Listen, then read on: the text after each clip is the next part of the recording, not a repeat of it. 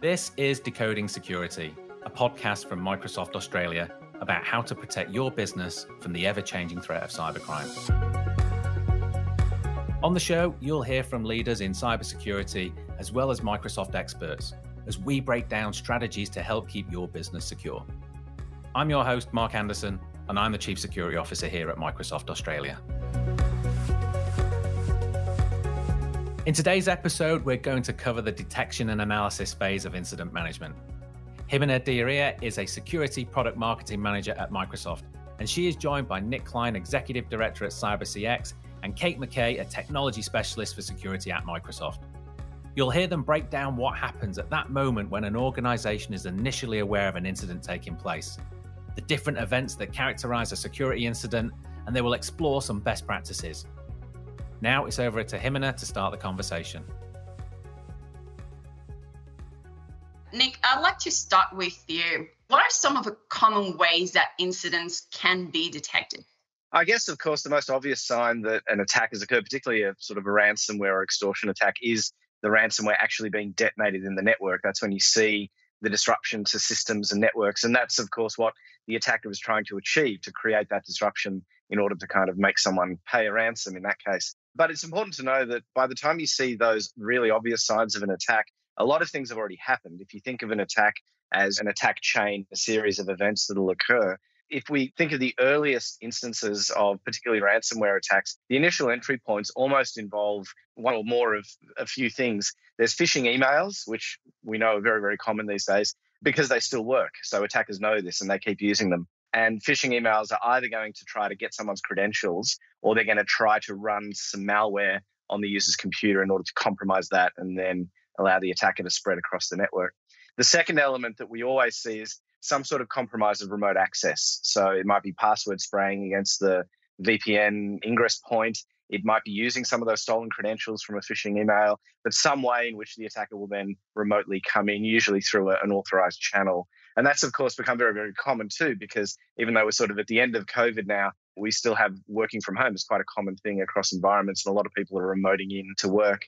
And the third initial entry point into a network which has become more and more popular for attackers over the last sort of 12 to 18 months, is exploiting technical vulnerabilities. So when attackers see that vulnerabilities have been published, particularly when there's exploit code available, they'll quickly latch onto that. They'll scan for targets and they'll use that to get in. Thinking from a threat intelligence perspective, knowing that that's the most common ways that attackers use to get into a network, if you think about how or where can you look for that kind of stuff, it's malicious activity on users' computers, it's suspicious activity around user accounts. Certainly anything suspicious on servers, you should be flagging and monitoring, particularly important servers. Anything unusual at ingress points into the network, so any point at which you can come into the network or a software platform. And that's not just the sort of on premise network, but that might be cloud tenancies as well for those organizations that have a lot of their infrastructure in the cloud. Certainly looking at any security systems like AV, XDR, and others, that's what they're there for is detect this kind of activity. So leveraging them in attacks is really important, particularly for sort of ransom and extortion attacks. Monitoring and looking at activity around backups can be a really good early indicator of an attack. Because remember, attackers in those situations, good attackers will destroy backups because after they deploy their ransomware, they don't want you to be able to use your backups to recover. So if you monitor the security of those backups, the status of those backups, they can be a very early warning sign that something even worse is about to happen. And it's always great if you can catch that at the start. But I guess the final point I was going to make is there's really no silver bullet to this. There's no one particular tool or technique you can use. You really need to have good visibility across different areas of your network and ideally coupled with good threat intelligence. So you really know what to look for and you've got a strong capability to see it when it is happening. That's great, Nick. Thanks. So, Kate, Nick touched on, yeah, there's no silver bullets and there's a number of indicators. So, in your view, how would someone look for these indicators to detect a cyber attack? In a variety of ways across a range of different sources, depending on what's been set up for the environment. It could be inspecting traffic and transactions from network appliances, your firewalls, your proxies, authentication events from domain controllers or your federation solutions, or even your cloud sign in and your audit logs. It could also be those device level events, so changes or tasks executed on an endpoint or triggers from your AV or your EDR solution. For some customers, these logs from all the sources are collected centrally and then ingested into a SIEM or security event, information and event hub management solution to provide that single pane of glass across the monitored sources to help operators both analyze then respond to those incidents. It can be pretty challenging for analysts and response teams. There can be millions of signals, gigabytes of data to correlate, then make sense of and then decide which of those events or those indicators that can take priority over others and which steps or appropriate steps to take in response. Right. Nick, what are the top priority analysis questions, mm. would you say, when starting a response? Oftentimes people think about the technical aspects of the work. And what we do is very, very technical. I mean, we reconstruct what attackers did to a very, very low level through sort of forensic analysis and threat hunting. But if you think about the high level questions that you need to be able to answer, they include things like how did the attacker get into the network? Because obviously you need to know the entry point so that you can remediate that. One important thing to note though is the way they got in is not necessarily the way that they stayed in. So an attacker might compromise RDP credentials, use that as the channel to get in, deploy backdoors across the network. And if you see that that's the way they got in and patch that, you might erroneously think, oh, we've mitigated, you know, we're okay, but you haven't because they've got choke points in other places now. So how they got in, how they're staying in is really, really important. How long have they been inside the network is always a critical question. Have they been there for hours, days, weeks? We've certainly done investigations where the attacker's been there for months, or you've got a series of attackers coming and going in some situations. What accounts have been compromised? So Kate talked about authentication earlier that's really, really key to understand account usage because an attacker's first priority when they get into a network is often getting privileged access so that they can do other things like disable security tooling, try to delete logs, try to delete backups, etc., etc. So being able to identify their use and misuse of accounts is really key knowing which computers they've been on in some way is really important too. And remember that just because a computer doesn't have malware on it doesn't mean an attacker didn't use it. The attacker might be moving around looking for sensitive documents, harvesting information. They might be using native tools like PowerShell or remote desktop to move around. So you don't just follow the malware, you follow the attacker's footprints across the whole network. I've talked already about backdoors. What backdoors have they implanted? And that's really key because one of the other questions is can we get them out of the network? So, firstly, are they still here? Hmm. And because good attackers will stay in a network, they don't often come and disappear and leave it. They will often have some sort of backdoor or back channel they can still use to come in. So, what security changes have they made? What backdoors have they made? And that leads to how can we confidently get them out of the network when it's time to eradicate? And the other really big question, which is particularly important in sort of ransom and extortion attacks, and this is where particularly senior members of an organization, boards, directors, legal counsel, regulators want to know what sensitive information was accessed, what sensitive information was stolen. And that's just not private information. That might be company secrets. It might be internal R&D, financial information. It might also be information that's sensitive to the network.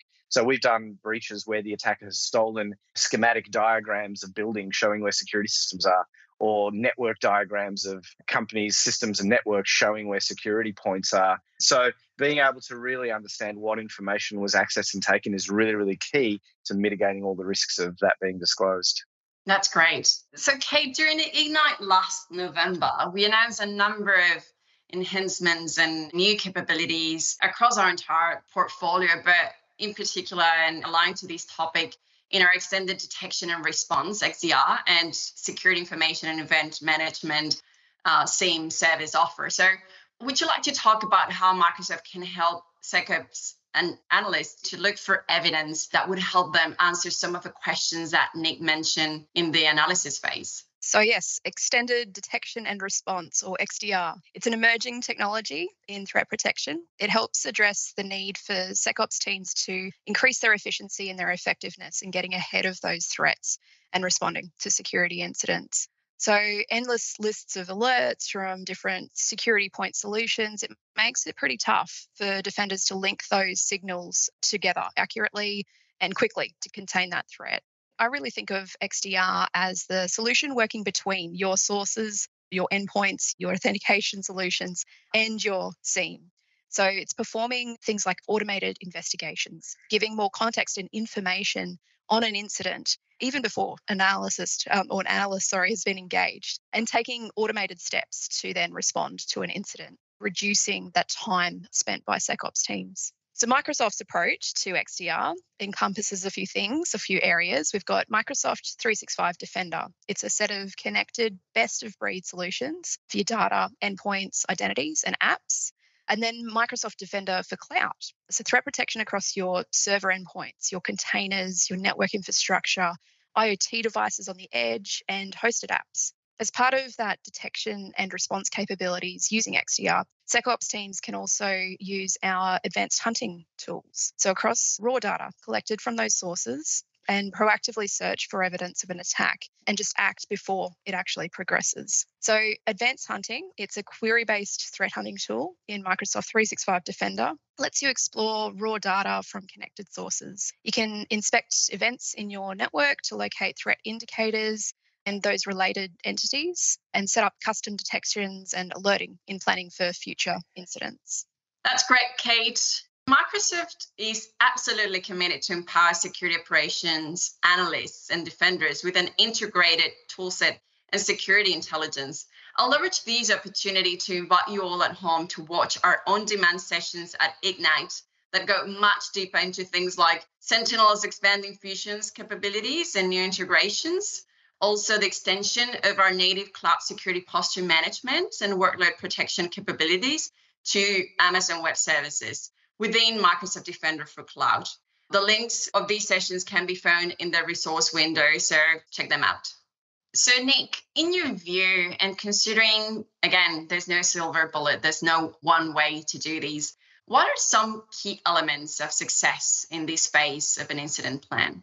I'd probably break down three main areas preparation, people, and technology. So, preparation, the time to decide how your organization should respond to an incident shouldn't be when the incident has occurred. This is where leveraging threat intelligence and our, our, knowledge of attackers is really valuable. Like we know how attackers operate, we know their tools, their techniques, their methods, we know how they move around network, we know how to find them and get them out. And we also know how attacks play out in organizations. So, what organizations should do is leverage that knowledge, that experience to map out if an incident happened tomorrow here, how would that look? What would the steps of that incident be? What would the steps of our response be? And therefore, where do we know that we've got some good capability and ability to respond? And where are our gaps? And the more detail you can put into that process, the better prepared you'll be. And firstly, it'll actually help you prevent a lot of incidents occurring, but if one were to occur, it means you've got a really good, robust understanding of how you're going to respond. And the impact of that incident is probably going to be a lot less as well. The second area is around people. So make sure you've got the right people engaged, make sure you've got external parties, make sure you've understood your stakeholders, you know who would be involved if an incident were to occur, and they've got the right skills and expertise to help you through. And then if an incident does occur, make sure you coordinate and manage that team well. So when an incident first happens, particularly something that's big or complex, it always starts with what I kind of describe as that headless chook period where everyone's running around trying to figure out what to do. Right? The better you can control and coordinate everyone's activities right from the start, you're going to set yourself up for responding better and, and ultimately for succeeding in whatever your response outcomes need to be. And the last bit about people is get senior executives involved in this process. So when you do your planning for an incident, there might be some really serious questions that your senior execs, directors, executives, and your board need to answer. Like, are we going to engage with the cyber criminal who's saying they can get us back on our feet? Are we going to consider what they're saying about giving them some money in order to make this go away? These are not nice conversations to have. But if, again, you don't want to be having them for the first time debating those things in the heat of an incident, you want to be doing it ahead.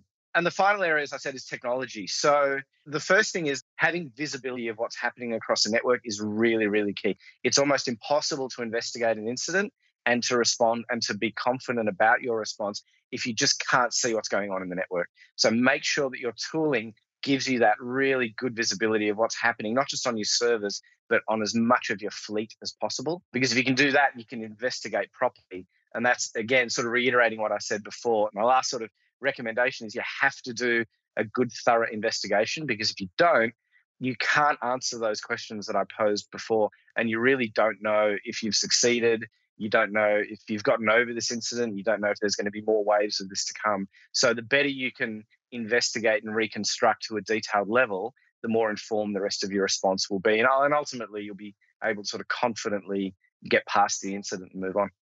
That's great. Kate, your thoughts? Yes, absolutely. Reiterate what Nick said is firstly, prepare and plan. And then plan some more. Those early stages of identification, discovery, and the analysis are so critical. And it can take a lot of time before you even get to thinking about response and remediation. Having your key response teams and other stakeholders within the organization both understanding what to do in an incident and what their responsibilities are that's the first step. Then having that response plan documented, that's great, but also then testing and refining it and improving on that plan. So it's embedded in the team and it's not a live learning exercise during that real incident. And look, wherever you can, I would recommend take advantage of your automation or automated detection and response capabilities those initial stages of the incident are so critical. Collecting and prioritizing relevant signals, those intelligence feeds, performing behavioral analysis and automated response actions, it can greatly impact the time it takes to then resolve and remediate the incident. You've been listening to Decoding Security, a show about how to protect your business from the ever changing threat of cybercrime. This podcast is brought to you by Microsoft Australia. Microsoft Australia provides a comprehensive suite of end to end security solutions unified across people, devices, apps, and data. For more information, visit the website microsoft.com forward slash decoding security. This podcast was made with strategy and production support from Wavelength Creative. To make sure you don't miss an episode of Decoding Security, be sure to subscribe to or follow the show in your podcast app. And while you're there, leave us a five star review it really helps others find the show.